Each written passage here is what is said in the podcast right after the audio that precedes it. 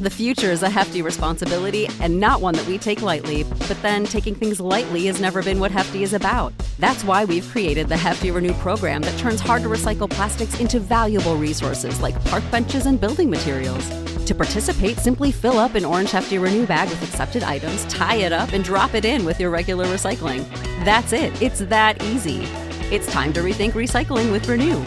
Particular valued resources may vary by geography. More info available at heftyrenew.com. You know how to book flights and hotels. All you're missing is a tool to plan the travel experiences you'll have once you arrive. That's why you need Viator. Book guided tours, excursions, and more in one place. There are over 300,000 travel experiences to choose from, so you can find something for everyone. And Viator offers free cancellation and 24 7 customer support for worry free travel. Download the Viator app now and use code Viator10 for 10% off your first booking in the app. Find travel experiences for you. Do more with Viator. Hello and welcome to the Promised Land, a show all about Manchester United and part of the 90 Min Podcast Network. I'm Scott Saunders, joined as ever by football journalist and United season ticket holder Rob Blanchette. You can subscribe to our show wherever you get your podcasts on Apple, Google, Spotify, etc., etc. And now you can watch us twice a week on Tuesdays and Fridays as Manchester United's season toils uh, to an end. Uh, so head over to our YouTube channel, hit the like button, subscribe, and join the community leave a comment as well. And the link should be in the description of this episode. If you're listening on audio, Rob, uh, another defeat then. Uh, although the sun is shining, uh, spring, summer is in the air, so it's uh, it's not all bad, but the football is awful, right? Indeed, but you know, as you said, spring, new beginnings, and this is, I think, where we are with Manchester United. As I said a few weeks ago, you know, I don't feel too low about everything to do with United simply because change is here. So we can look forward, we can be blue sky rather than actually thinking about how terrible this season has been. And the transition, I think, from the Ole Gunnar Solskjaer era to the Erik Ten Hag one is almost complete. Ajax's season is nearly over, and that means we're going to have a new manager who is super elite and super motivated. Yes, indeed. A reminder you can follow Rob and I on Twitter at underscore Scott Saunders for me, at underscore Rob underscore B for Rob, and at Promise and MU for the show. We will talk all about United for the most part, I would imagine. Quite negative ish, reflecting on the actual matches that are going on at the moment. But as Rob says there, it's about looking forward now. There's, I think United have what, four games left with Chelsea on Thursday. Uh, there's Brentford uh, Brighton and Crystal Palace left of this season, I think, and then we can finally put this season behind us, put it to bed. Ajax finished their season on May the 15th, if I got that correct, uh, and are still four points clear in the Eredivisie title race after a late win for Ten Hag's team uh, at the weekend. Uh, Brian Brobbey scoring after about 88 minutes, I think. And Rob said off air just now, ooh, very United, very old school United. So, you know, don't give up till the end. Uh, we'll see if uh, Ten Hag can instill some kind of mentality like that in this United team that he takes over. And we'll talk about that today. How is the project going to take shape under the Dutchman? We'll address Paul Mitchell because there's loads of social media noise around him. Uh, we'll talk about Ralf Rangnick and some transfer plans for Ten Hag, I'm guessing, because there has been suggestions that there's a massive 150 million budget or 100 million. I saw 20 or 50 million going around a few weeks ago. yeah, the, the number, just pluck it out of the air, guys. Just pluck it out. Transfer roulette. Transfer yeah. roulette. Six hundred yeah, million today. Wheel. That's what I'm doing. For me, you know, exclusive here on the promised land. Six hundred million pound budget. Uh, no sources, of course, for that. That is just because uh, I looked at the bank account. So uh, there we go. Six hundred million to spend on 10 players or three players or however one player, 600 million pound player. player. Let's yeah, find okay. one. let's let's re-sign Paul Pogba when he joins Juventus or something Indeed. like that. We'll talk we'll talk about Paul Pogba as well today because I think there's a conversation there to be had. He's pretty much ruled out for at least uh, until the last game of the season, I would imagine. But I doubt we'll see him in that either.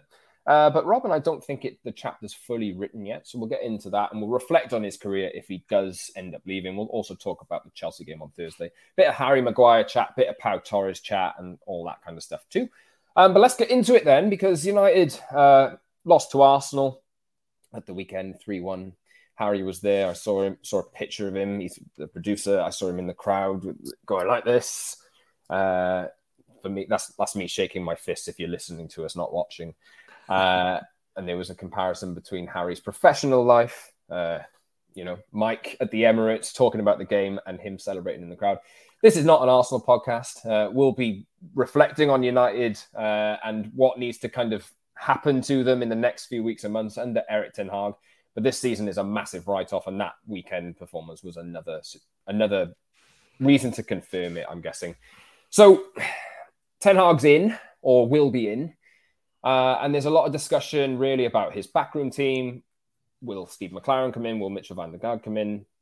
You know, kind of expecting that to happen. I'm guessing the, the, the coaching team will probably have a bit of a facelift as well. I think Chris Armas is probably going to go to Leeds, um, the way that it looks, and there'll probably be a little bit of a reshuffle, maybe above him as well with the Paul Mitchell speculation. So let's roll it all into one conversation and talk about the off-pitch stuff first, Rob, and then we'll come to the players after this. So, how is this project going to take shape with Erik Ten Hag?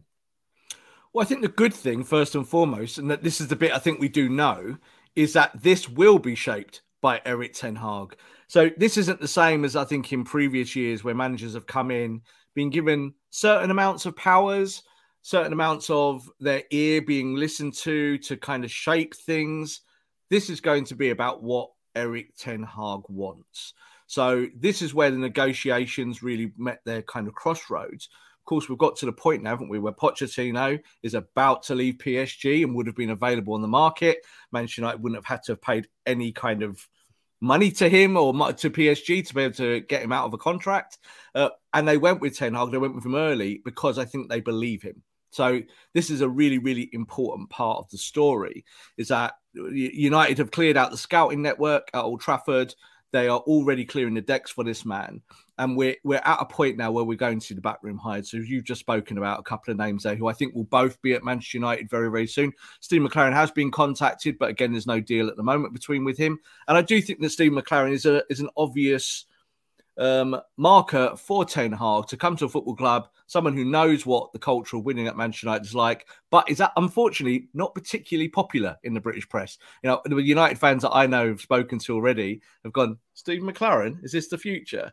But Steve McClaren is a very, very acute coach. I, I, I believe that. So he'd be part of the story there in the back room. But it's exciting. I think this is a part now where we can look progressively at people who can come to Man United and actually help this team like you just said, the, the Arsenal performance, there was little little bits of the performance where you go, no, they're not, the yeah, they're not that bad. You know, you look at look at you lot when you run around. You actually can do some stuff. Oh, look what you do when the ball's at your feet and you string together four passes. But what's the problem? Problem is they don't do it consistently. So Erik Ten Hag's job, in simple terms, will be to get this playing squad to do the simple things, and they don't do it very well in the same way that say City do it brilliantly, Liverpool do it brilliantly, even teams like Wolves do it pretty well. So why can you not do it? And I believe that this squad, even with you know a big a big facelift, some additional players, and some people leaving, you could play good football very very quickly. Yeah. Uh, now I've been quite critical of the players. I you know I think there are a lot of players that do end up that do need to go. I think you've kind of kind of got to turn the chapter, turn the page on them. But we are looking at a team of players with no confidence who are feeling sorry for themselves, who are literally probably worse than they've ever played in their careers, collectively as well, uh, as well as individually. So there's any like even minor increase that Ten Hag can get out of them will probably be quite noticeable, I would imagine. Uh, but we'll, we'll see how his team looks moving forward. That'll be high on the agenda as soon as he takes over, I would think. Uh, but we'll talk about that in a little while in terms of the personnel that we might see on the pitch. But we talked about his potential assistants, that there'll be changes to the coaching staff and this kind of thing as well. Let's just talk about Ralf Rangnick first, Rob, because I wanted to uh, bring him up because his press conferences are they're getting a little bit more free. You know, truth I, serum. He's taking yeah. some truth serum on it. yeah, he is, and I, I feel like he wants to say more. I feel like he's told these players more than he's telling us as well. Yeah. And I feel like the players don't like it. That's why you're seeing so many leaks. Jesse Lingard, like Paul Scholes really sold Jesse Lingard down the river at the weekend, didn't he? With like, he won't mind, he won't mind this at all, but it's a disaster in there. He won't, but he won't mind me saying that. You know, we are we are looking at a dressing room that is kind of broken. Um, but Rangnick's had to go in there and tell some home truths, and I'm sure the players don't like it. They've had their ego stroked for a, a number of years now. They've paid massive amounts of money, massive amounts of money, and you know, they, I think they don't really like getting poked in that way. Um, but Rangnick's come in, and I feel like this is absolutely, completely necessary. Uh, and I think with the Ten Hag appointment, uh, John Murtough's leaned on him heavily. I know that like this was disputed uh, in the past, and Rangnick wasn't actually a part of the process, but he actually admitted last week that uh, gave his opinion on Erik Ten Hag and said he would be a good appointment and a good fit. Mm-hmm. I feel like that's probably strengthened Rangnick's case in the fact that Erik Ten Hag has actually taken the job now. What do you think of, will happen with with uh, with Rangnick now? Because obviously his role his role beyond this season is still up in the air, although he will be a consultant in a sense. But do you think there's a case growing for him to be more involved than that?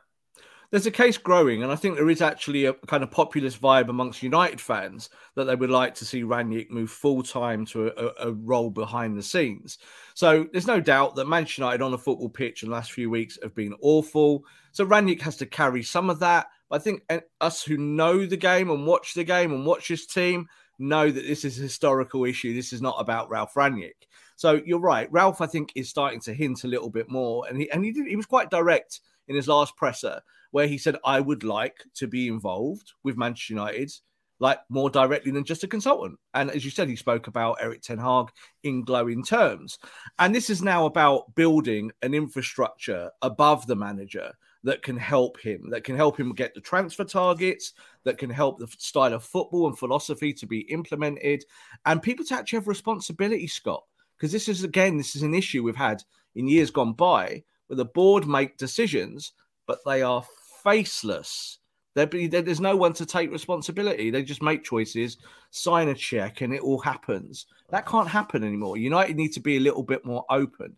So I think Ralf Rangnick, uh, I think he will stay. I think that's the vibe we're getting now. Is a sense that if him and Ten Hag can chat to each other and find common goals, that Ralf Rangnick, is an experienced head, will be needed and wanted at Manchester United. You know, he's already under contract, so there's not really an issue there. You know, it's not like they got, it's just a case of giving him the correct title.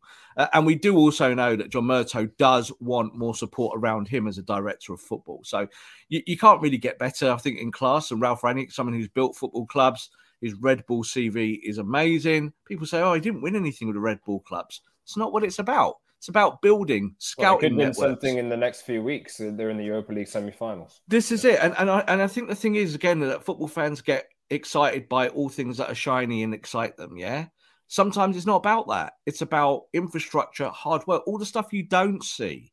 That's what makes great football clubs. That's why City are great. That's why Liverpool are great because it's about infrastructure. It's not just about Mane and Salah and De Bruyne, is it? It's not about just that. It's about what comes first. So Man United need to do it in the right order. And I think Ralf Rangnick is definitely, definitely part of that. Yeah, and it was quite encouraging at the weekend. I'm actually enjoying Ralf's press conferences and his press hits more than the matches at the moment, obviously. Yeah. You know, at least he's telling the truth. And he said, he said at one point, I am paraphrasing it, but he said, it's simple, really. We we know we know what's wrong. It's a big job. It's open heart surgery. Or he said something yeah. along these lines, but yeah. at least we know what it is, and I I know how to fix it. He was kind of alluding to that. Whereas yeah. you know, for years, fans have been able to point out what the problem is, but United have never actually shown any willingness to fix it because they want to buy these shiny, expensive players and that kind totally. of thing. Yeah, uh, and I think that a question for you here, like Richard Arnold has. Uh, it's, it's been reported widely, I think, that Richard Arnold wants to hand over the football processes to John Murtough. And I think that you're looking at John Murtough here. He's he's been at United for a while, but mm-hmm. I think he's been leaning heavily on Rangnick. Um, and if Murtough can be seen as the one to fix this problem, whether it's actually him doing it himself or whether it, he's putting the right people in the right places to actually sort it out, like Rangnick and maybe Paul Mitchell. We'll talk about him in a in a minute. But that's going to reflect brilliantly on him. Do you think that like it's as simple as that, and now now it's on Murtough to construct that team around him? Well, that's definitely the mandate. So the mandate is, you know, what's changed from now to what's been going on with the mess over the last few years. Well, the first big change, of course, is Ed Woodward has gone. So Ed Woodward was effectively punished by the Glazers for what happened with the European Super League. It was a good excuse for them to move him on. He resigned, of course, but that was a big change to go from him to Arnold. Now, him Richard Arnold is very similar to uh, to his mate because they are mates, uh, Ed Woodward. But he knows that it hasn't worked and he doesn't want to be associated with that. So they need change. So the change comes, as you said, in the form of Murtough. Murtough was given that role. Darren Fletcher in a more kind of advisory assistant role, a connection between the squad and the board. And what was the next step? Well, the next step, of course, is hiring a manager that does those things. So I think when you're starting to look at the infrastructure of Murtough, I know people don't want to talk about Darren Fletcher, but he's in the mix there. You need someone else who's experienced as an administrator and someone as an executive. And that's Ralf Rangnick. So Ralf Rangnick can do those things. He can come in straight away and be uh, an advisory to the board, but have authority because he's worked with the squad. He's worked with them for five months and he's gone, well, that youngster's good. You know, Anthony Elanga, someone like that. He's done really well for me. But oh, Marcus Rashford hasn't. So things like that mean a lot to the board because I think Murtough needed that insider information on his own team. Because I think with Ole Gunnar Solskjaer, they left a lot of that man management to Ole and the mm. team. And the bit they missed out on was the tactics. So the team kind of collapsed around that. And then the club went, oh, we're not as tactically good as uh, Liverpool. Why is that? Well, it's because they've got Jurgen Klopp. You know, so it's things like that that that football fans might be able to put together in a pub very quickly, but boards sometimes takes months and years to solve. So I think that Murtough is a football guy. You know, he came from Everton, and you know he's got that that gra- grassroots experience. I think he totally understands that the club needs building from the bottom up, but at the same time, the top end of the structure has to support the middle and the bottom. So I, I think this is why Rangnick is more likely that he'll stay. And if he doesn't stay, then of course there are other people on the market like Paul Mitchell who could help the football club. Do you think there's a way for both of them to uh, to be part of this structure? Because obviously we've seen, well, everyone's seen the Paul Mitchell speculation over the mm-hmm. last few days. I think there's probably something to it, um, but I really think that there, there's, I, I think there's interest from United there. I think there's interest from certain people within United there, like a Rangnick and maybe a Ten Hag. And then there's other people in there who are maybe not so that don't fancy it that much. But I am seeing Rangnick kind of winning his little his little battles progressively. And I, am kind of thinking that there might be a way in, but I don't think, Rob, that there's a any real structure or base to this at the moment. I think it's no. gone a lot further social media chat wise than it's actually progressed in reality. Uh, and there, there isn't really a position for for Mitchell as it stands in this structure, mm. is there? So, what needs to happen for him to come in? Okay, I think where it stands with Paul Mitchell, when you kind of look at some of the facts and some of the bits that we do know, Paul Mitchell is a Mancunian, so he would love to come back to Manchester. There's no doubt about that.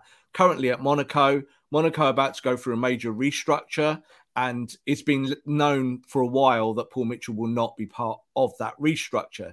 So he is looking for a job his representatives are looking for opportunities. So I think this might be why you're hearing a bit of noise about Paul Mitchell to Man United. But as you just said there, there isn't a position at the moment. So I think it's more that Rangnick's got one foot in the door and Rangnick and Paul Mitchell are very close. They're, they're friends away from football. They've worked together, obviously, at Red Bull.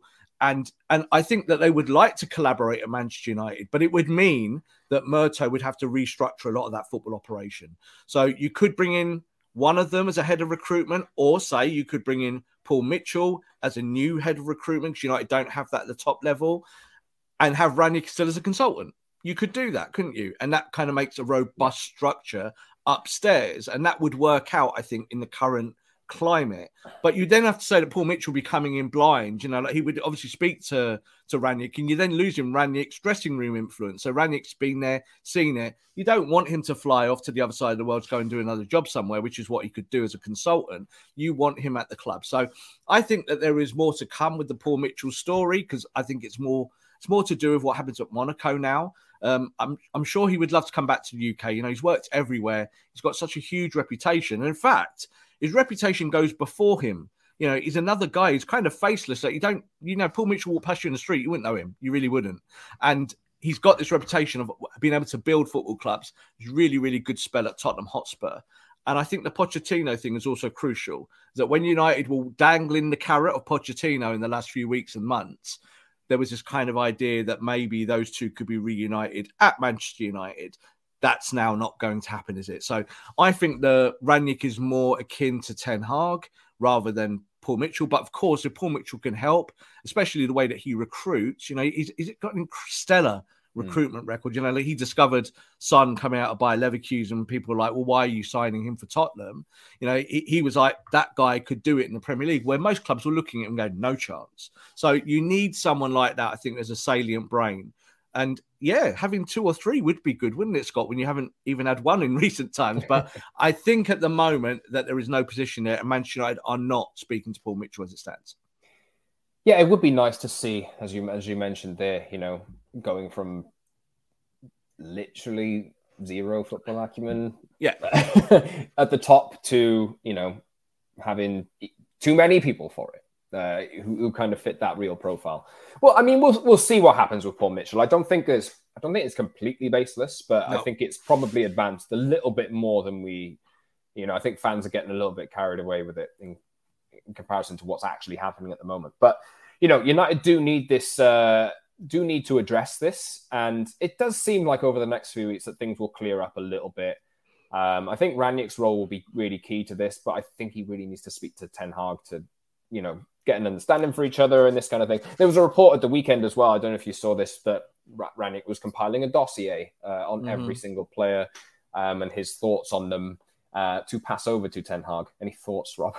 um, it's um, it's my understanding that Erik Ten Hag and Ralf Rangnick have already spoken. I know Ralf said in presses we haven't spoken because that's what you're supposed to say, but we've heard that they have spoken. So you know this is a whole thing again about Erik Ten Hag doing no Manchester United things while he's at Ajax. You know, this is again the the, the smoke screen of well, they've got to win a title, but Erik Ten Hag's not thinking about Man United.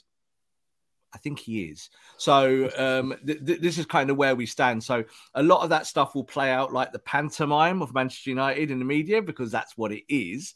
But there's no doubt that Ralf Rangnick and Erik Ten Hag will be talking a whole lot in the next few weeks and have been speaking already. So, you know, I, I think again that um, Rangnick does the whole statesman thing really well. You know, he doesn't push the boat, but he gets his point across, doesn't he? Kind of reminds me of Arsene Wenger at his peak. You know, like he can talk around the subject technically, but he doesn't have to kill everyone with a shotgun. He doesn't have to murder people. He just needs to put his point across and then kind of tell you he's going to fix it. And I like that. You know, I think that's how he's looked at this squad. And he's not he's not called out individuals, has he? But what he's done is he's gone, we're awful and it needs to be fixed. And and when he said, yeah, you need new players, he's not gone, yeah, we need two or three or four. No, he's gone, yeah, you need ten. I like that. You know, that's what you need. You need someone upstairs who's going to put that pressure on the money men at Manchester United and say to the accountants that run the football club, look, this is your football club. If you don't put the money in, then you're going to be six forever and maybe below. But if you want to catch Liverpool, you want to catch City, you can do it. I just make a little analogy here because people can probably see on, on YouTube that I'm wearing a Boston Celtics shirt. I'm a Boston Celtics fan. At Christmas, the Boston Celtics, who are a huge franchise in America, like Manchester United, maybe similar level, were awful. The worst team you could watch. They were terrible.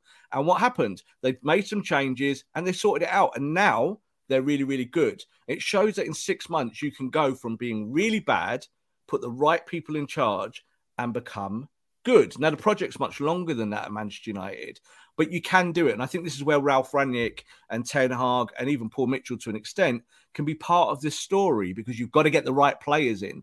And we're going to be talking about that a whole lot going forward because there will be a lot of change at Manchester United just even in the next few weeks before pre-season starts. Yeah, Ralf did actually say uh, they would take two or three transfer windows, or maybe yeah. I, I, know he said last week that they were six years behind Liverpool, but Liverpool are literally have yeah. been really good for four years. but he did also say yeah. like it does. It's not. He did say it's not like six transfer windows. Like people yeah. saying, like we've all said this is a long build. We understand it. It's not going to take. It's not. You know, there's no magic for it to be absolutely here. perfect. Then yes. Yeah, you know? and and he was like, no, you know, you can change stuff in two to three windows as long as you get rid of players and bring in the players that do the work. And that's really what this is about, isn't it? Like, get rid of the joggers, Scott the people that at Arsenal were kind of going, well, I'm I'm here on, I'm turning up for my wage, and they've done it all season long. Get rid of them and bring in players that will die for the shirt. You know, players that will come in and go to the fans. You know what? I'm, I really appreciate being at Manchester United. It's one of the biggest clubs in the world, and this is my dream. I'm going to put it on the line every week because that's not that's what we haven't got, isn't it, Scott? In, in terms of the playing staff. So, and I think Rangnick understands that, and I think Rangnick will strategize with Ten Hag if he stays at the club to find those types of players. Did you see the clip of Nemanja Matic on the on the bench the other day? what was he going? he was he was channeling his inner Mourinho, and uh, he was. Oh, he's getting a bit of, he, bit of he's Mourinho's boy anyway, so he's you Yeah, know he- it's, it's all there. He's still connected. Probably got Mourinho on his phone or down here. Mourinho's probably going, "Tell him you got three titles." You, know, you got yeah. three. You got, You got three. three. yeah, yeah. But that was Hold it- actually quite funny because It was because I, funny, agree- I agreed with I agreed with Nemanja with it because this is the thing. Like, it's not, not all the problems at Man United are not about Nemanja Matic, are they? You know, I think he can lead the football club with his head held high. He does what he does. You know, he's never going to take you further on. He's older. It's the end of his career, really, or the bottom end of his career. And uh, and, and he's been a good servant for Man United, but also he is part of the reason of things that are wrong at United about relying maybe on players that that are not on that first contract. You know, Ralf Rangnick talked about extensively about finding younger players, younger talent who want it and they're on that that first deal and they want to earn the second deal. And that's where United, I think, needs to now push the market towards. Yeah, uh, I, I did quite enjoy that. But Nemanja Matic will be one of six players, maybe more than more than three, more than two, uh, six players uh, most likely to leave on free transfers. There will be other departures as well. So I did want to talk about the players, Rob, because Mhm. uh, United have been interested in Pau Torres from Villarreal for a long time. Last summer, it looked like they might get him before they ended up uh, biting on Rafa Varane when he became available. Yeah. But I think there's solid interest there in Pau Torres. Uh, and obviously, there's a question around Harry Maguire. We'll talk about him in a second. Yep. Uh, Jurrien Timber's also been linked. You know, United also need a, a, a midfielder or two. Uh, striker's been talked about as well. Perhaps we won't get all 10 players that Ralf Rangnick was talking about in his uh, press conference last week, although we do think that that will be an inclusion of youth players as well, as we mentioned on the last show. But uh, let's let's talk about players who could who, who aren't out of contract that could leave, and like let's look at Harry Maguire to start with because he was dropped Mm. for the Arsenal game. Mm. Um, is it a realistic possibility that he leaves, or is this something that United a problem that United can't rid themselves of? Can they improve him? Can they fix him? Well, there was a big chat on social media, wasn't there, about the toxic dressing room, you know, about who were the toxic players. And, and it was kind of put forward that Harry Maguire was one of them. We can categorically say he isn't. He's not one of them. You know, he's got to be kind of the most moderate, I think, out He of all of the looks players. like at a, this a point. lovely lad who's having a hard time. And, and the people I know that know him say he's a lovely lad. He's a really nice lad, but maybe that's part of the problem. You know, maybe Yeah. you need someone who's a bit of a son of a you know what in there to do these kind of dirtier jobs. So I think with, with Harry Maguire, there's no doubt that the last 12 months for Maguire have been a complete failure, 100%. But when you go to the start of, or, or say the start of this campaign off the back of the Euros, he'd had a really good Euros of England. United had finished the season strongly, and he was starting to look like a captain. But I do think that it depends what you want to do, isn't it, Scott, with the progressive style of football? We know what what Ten Hag does and what he wants to do, and ironically, ironically, Maguire does kind of fit that. You know, Maguire would be a could be a ball player playing deep from from that centre back position. But Man United are looking at defenders. So as you just mentioned there, they're still looking at Pau Torres, very much so. You know, I think a very affordable option, a lot of upside. Um, I think him and and Varane would be a good partnership. But you're also talking there about Timber, and I think he's a guy that that Ten Hag would love to bring with him, multifaceted, and also can do different right things. as well. And I was just about to say exactly gives you coverage at right back, and I think that's the big upside with Timber, and a lot of development still to come. You know, like he, he wouldn't be coming in as the finished article, so you could probably get them both at a good price. You were just saying there about the amount of players incoming and outgoing, and it's very true. Like part of that will be about the youth system, uh, Garnacho's we've talked about extensively, Hannibal. They'll all be part of it. But do you know what? You could go out and get a Christian Eriksen for free. You know, so there are players out there that, again, Man United fans are not massively hot on because they obviously want stars. They want to talk about stars. But you've also got to talk about realism and talk about real money. And someone like uh, someone like Eriksen, who's done really, really well at Brentford, could come in as part of your squad system. And that's how you fix these bits, Scott. Get yourself different types of talent that can do different things and then mesh together as one team. And that's that's the same for all sports teams. You know what I mean? It's not just football. You need different types of players to do the work. So someone like Eriksen, I think someone you're going to hear a lot more linked to Man United because United are thinking about him. That's something we've heard about. And and Erik Ten Hag, we do know likes him. Yes, indeed. I mean, there's other there's other noise about somebody like I'm thinking Boubacar Kamara who's out of contract yep. with Marseille. Yep. Uh, another player that would be relatively inexpensive. He's out of contract, be relatively inexpensive to bring in on a wage who would fit a gap at centre back and in defensive midfield as well because he can play both positions. Uh, you know, how many how many other players, Rob, do you think United will be able to shift on? Because I'm I'm thinking I'm looking at Eric Bailly, who Rangnick actually criticised in his press conference for something he put on Instagram the other day. I thought it was quite funny, but he is right. It's you shouldn't be seeing that happen from a player where he kind of said, "Play, play me alongside Varane." He was like, "Yes, please, yes, please." Yeah. Uh, so there's him. There's uh, United willing to sell Aaron Wan-Bissaka. Victor Lindelof could be sold for the right offer. You got other players in there as well. Um, I, they're I'm starting to forget about them now. Alex Telles is probably another one, and there's other players all across the squad. How, how many or how much money do you think they can raise, or how many players do you think they'll end up selling alongside the players that leave for free?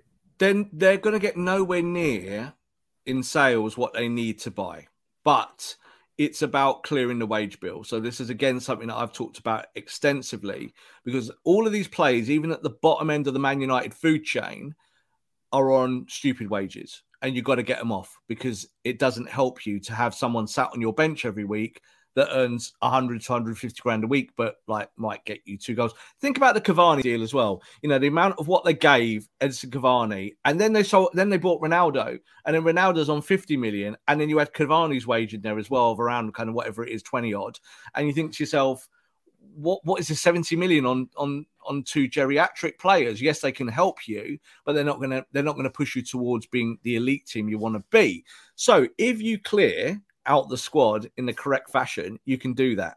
I think this summer you're going to see 10 leave.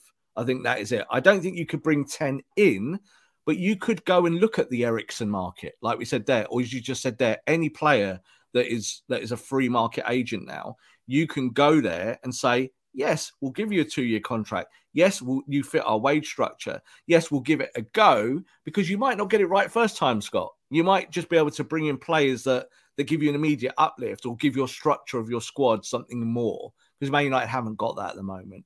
You know, then you're going to have someone like Donny van der Beek return to the squad. There's no doubt he will play under Erik Ten Hag under some capacity. You know, he will be included. But then you will have players leaving. You know, we talked about there Jesse Lingard will leave the football club undoubtedly, and I think there's more likely the top end. Marcus Rashford has offers abroad, and I think that he will be looking at those offers.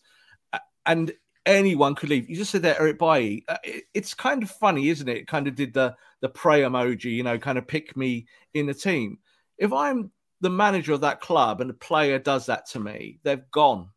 Mm-hmm. Gone. You don't. You just don't do it. You know, keep it in the dressing room. And if you don't want to keep it in the dressing room, and you're going to do stuff like that on social media, you are gone. So I don't think Eric Bailly will be at Man United next year. I don't think he's good enough. I think that's the main reason. I think that's the the big overruling kind of uh, encompassing criticism of Eric Bailly. You're just not good enough. Sorry, goodbye. But there's a there's a lot of United players like that. I think Aaron Wan-Bissaka might well be moved on as well. They might try and recoup some money there. But uh, we talked we talked at the start there about the captain.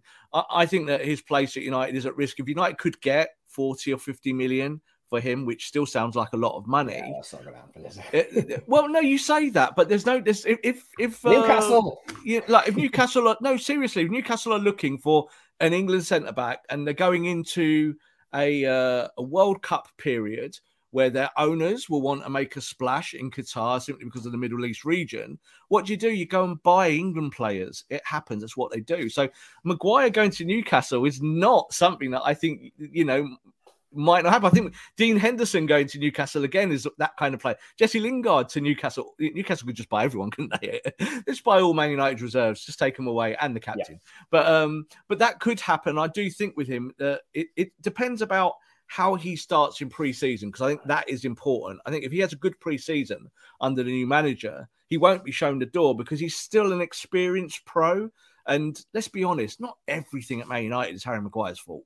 You know, he's a scapegoat. And yes, oh, he's no, it he, is Rob. Yeah, but he played, he's he's played awfully. His form's awful, but you can say that for all of them, every one of them. Not one of them has really hit their marks this year. Cristiano scored a ton of goals this year. His form overall for the campaign has not been great. It hasn't. You know, there's been plenty of games where he stood on a halfway line, hands on hips like this, being Ronaldo. So United, there's not one player I think that can go to Erik Ten Hag and say, "I was great last year." Maybe David De Gea, that will be it, and no one else. We'll talk about David De Gea, I'm sure, in a in a future episode. We don't really have t- enough time today, but although uh, I'm just reading something from the Daily Mirror, which says that video calls will happen between Ten Hag and every United player in the next three weeks or so. So that will be interesting, and that brings me on nicely to. Uh, I wanted to reflect on Paul Pogba's career at United because mm-hmm. he's injured. Uh, United have about a 15 day gap between their penultimate game and their last game. Maybe we'll see them there, see him there, but I don't think that will happen. As it stands at the moment, nothing is confirmed, but it does look like Pogba will leave for free. Uh, and whether Ten Hag can will have a conversation with him, whether Pogba's actually decided on that, and or whether Ten Hag could convince him to U-turn and that you know be a part of his project remains to be seen. I think it's unlikely, but I'm not saying it's impossible. I did want to reflect on his career, Rob, because I tweeted the other day that it was it's the club's fault, not his. Really, no, I'm not not entirely saying that Pogba isn't without any blame at all for his part in this six years that he's had at United and failing to get the best out of himself.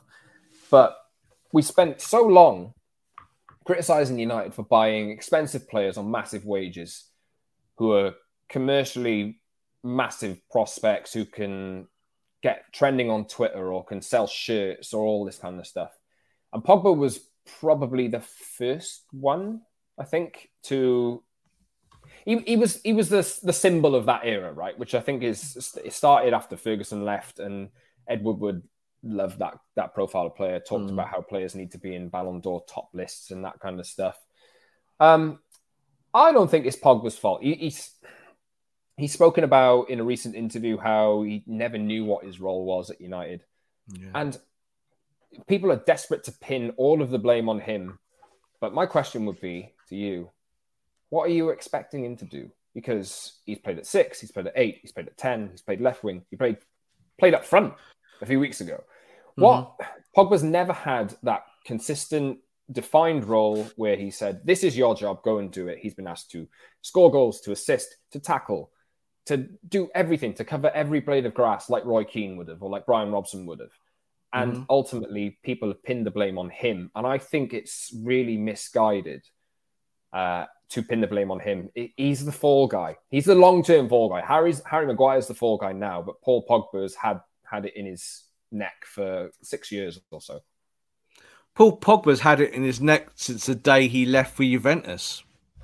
So that is yes, that's how long this is how far this goes back. You know, when Paul Pogba couldn't get in Fergie's team and Fergie played a midfielder Ji-sung Park and Rafael one week and put Paul Pogba on the bench as a kid, people were like, What's going on here? Why is Pogba not playing? And Pogba looked at that and went, I'm leaving.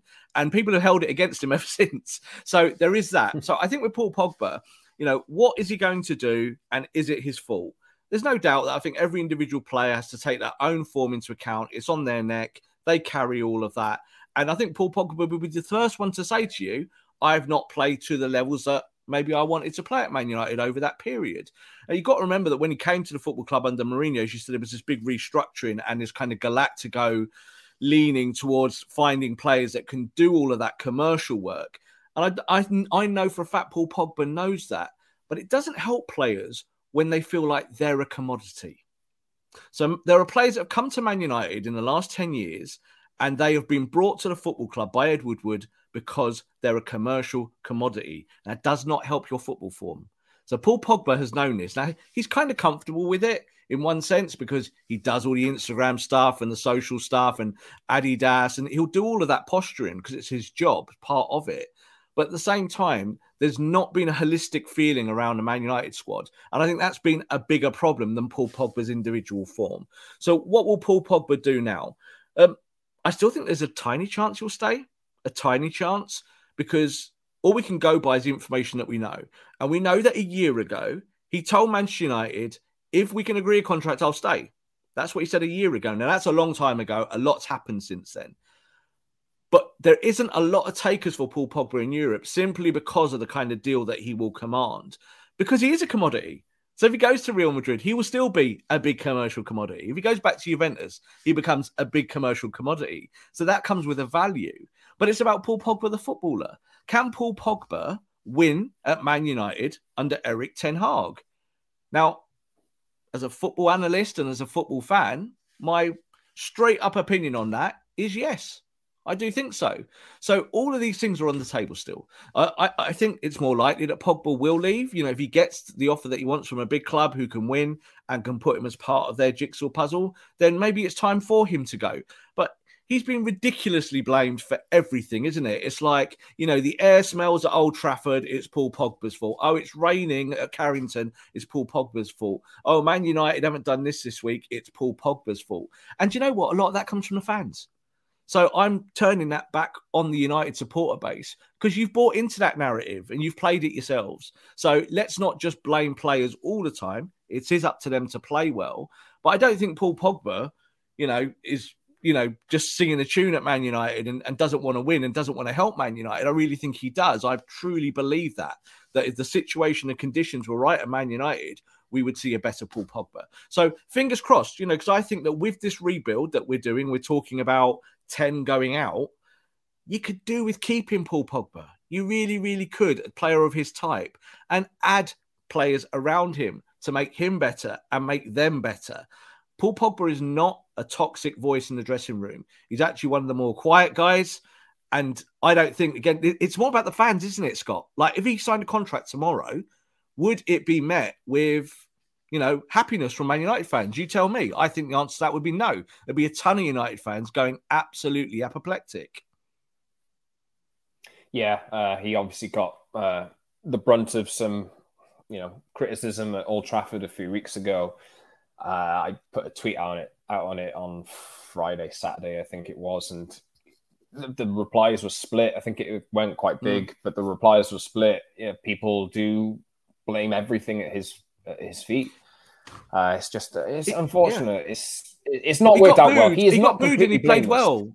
He got booed, taken mm. off, and he played all right. Like it wasn't, it, you know. So this is the thing. I know people say, "Oh no, it's it's a longer term thing," and people are talk, thinking about the last six years. You don't boo someone for six years of football. You, you it, it's it's ridiculous. So I, I, I think with Paul Pogba, maybe the love affair for him with Man United is about to end because he has always yeah. talked about that, about how he feels about United. But there's certainly not, it's not reciprocated with the fans. And I think that might be one of the real telling factors in the next few weeks. Yes, we'll see what happens with him. I, I do still expect him to leave, but I mean, for me, he's a victim of the commercial strategy the the transfer strategy that United have employed over the last uh, six to nine years or whatever and he is the unfortunate fall guy. He was the the main statement. He was the first statement of that strategy, and that has kind of followed him around the entire time. United have been criticised massively for buying expensive players and just fitting them in without any real plan, uh, and everybody recognises that. So why are we looking at Paul Pogba and pinning the blame on him for not being able to do it all? Like it, it, it doesn't really make sense to me. If you're going to blame the club for getting things wrong, it's not Pogba's fault; it's the club's fault. And, he's not completely you know blameless. Uh, no, but, but, he's still here yeah. at the moment as as as we're talking. And you know what? He could have left ages ago. He could have gone. I'm done with this. But he stuck with it. You know, Romelu Lukaku, when Romelu Lukaku wasn't getting picked and Ole was saying, Can you run the channel? Romelu Lukaku got upset, you know, boo hoo hoo, threw his toys out the pram, and we had to sell him.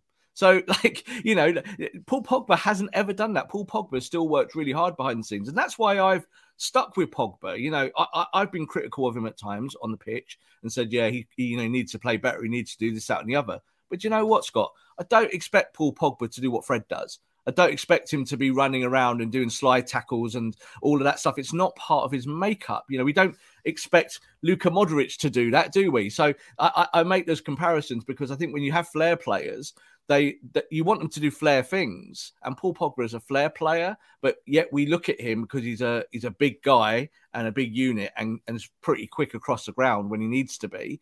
We look at him as something else. And I think that that is also part of the problem. He's never had Casemiro behind him, has he? Uh, like, I'm not saying he's completely blameless. Totally. He has said some stuff, and he has he hasn't always performed to his very best. He has said some stuff that might have rubbed people up the wrong way.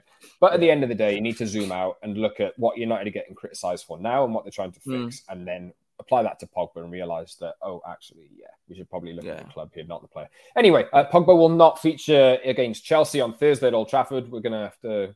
We ran a bit long today, Rob. There's been a lot of topic points to cover. Uh, we'll talk about Chelsea briefly because they play at Old Trafford on Thursday night. United are in danger of, of qualifying for the Conference League. Yeah. So, how important is this to win? Because West Ham lost at Chelsea the other day, Wolves lost to Burnley the other day, and I was kind of hoping that they could, like, you know, jog on ahead, take some wins, and put United into eighth as they lost their last four games or did, failed to win any of them.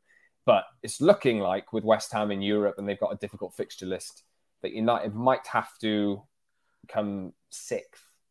Although I'm not entirely sure how it works. If you, if West Ham win the Europa League, do United drop it in the conference? Yes, they do. Yeah, they do. They draw. If West Ham win it, and it it it, it changes the the. case, or do they- they, they, they, they'll be going to the Champions League. League? West Ham would go into the Champions League, wouldn't they, as winners of the Europa League? Are they in the conference? Hang on, trying to think. They're, they're If, in the Europa West League, Ham, if? West Ham comes seven, if let's if, if Liverpool Chelsea win the FA Cup, sorry, we we are completely. Uh, we're, we're not talking from a, a, point of like authority here. We're, No. we're trying to work this out ourselves as we record. There are I definitely there- scenarios. Yeah, There are scenarios where United could qualify for the Conference League. I do not want that to happen. It might No. happen, uh, but can you see any? There was a little bit of a revival the other day against Arsenal, though United did end up losing. Can you see any improvements for the rest of the season? Can you see improvements? Let's take the Arsenal game just as an example. Ten Hag coming into the football club, that you would expect maybe one or two to pick their performances up. And again, I think against Arsenal, we saw it in spells. Is that enough to go and win your last four games? Mm, Probably not, especially when you look at the opposition. But I think if, if for me, I would much rather Man United come eighth now and just have a clean slate next year and not have these trips abroad. The Conference League and the Europa League are the most punishing tournaments going.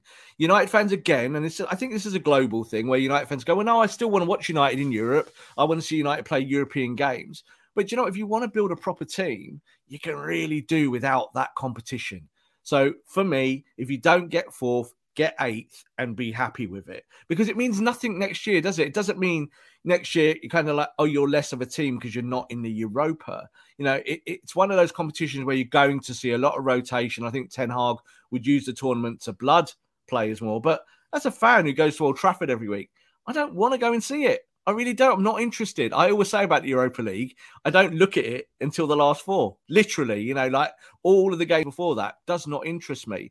And it interests Man United. Why? Because they want to make money out of tickets and commercialism. What would they do, Scott? They put Europa League kit out, Europa League jacket. Come and buy this at the at the Megastore for 129.99. You know, that's hmm. kind of why they want to do those things. As a football fan, not interested in it. And, and I think the players as well would appreciate being with Ten Hag on a training pitch and playing one game a week in the Premier League. That would be bliss for a year.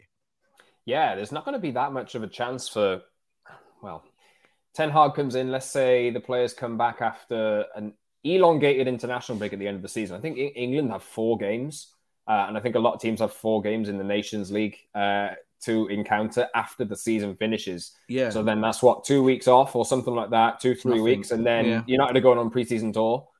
Yeah. Yeah. So there's not going to be a lot of time, uh, A, for the players to rest, and B, for Ten Hag to start his training session. So coming eighth and having a bit of time to work on systems and that kind of stuff will be really beneficial. And and I think the good thing is is that the stigma will not be attached at all to Ten Hag next year. So Man United coming eighth this year, yes, people will take pot shots at Rangnick and people will blame Ole until they're blue in the face, etc., etc. But Ten Hag could go into the campaign next year completely with fresh, fresh set of eyes on everything and feel okay about that, and not have anyone say, "Well, that was your fault." Because that's the problem, isn't it? It's a bit like Arsenal with Arteta. You you can look back to last year, or you know, if you don't qualify for something, and say, "Well, you were there, so that's your fault."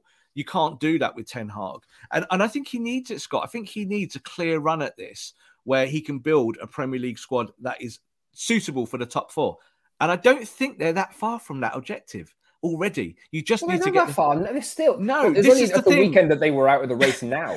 You are And you got garbage. Arsenal who are on the up, Tottenham who are uh, insanely good, and uh, Man United who are at their very worst level ever, and it's they only now just missed top four. You are garbage, and if you'd been a, just a tiny bit better, you'd be top four, be done already. You'd be in the top four. You know, you look at Chelsea and how they've performed over this season. They're champions of the known universe, Chelsea, yeah, champions of Europe as well, and they're not that good. You can catch them. So I think Ten Hag will look at the United project positively because of that. I think he'll go, well, I'm going to get rid of some players, but I'll bring some players in. But the gap between eighth and fourth is almost like zero. There's not a lot in it. And it means you can go into next campaign. You've got huge advantage and a lot of muscle to go and get top four in your first season if you're not in the Europa League. That would be a big advantage to Man United. You look at all United have lost to Watford four one.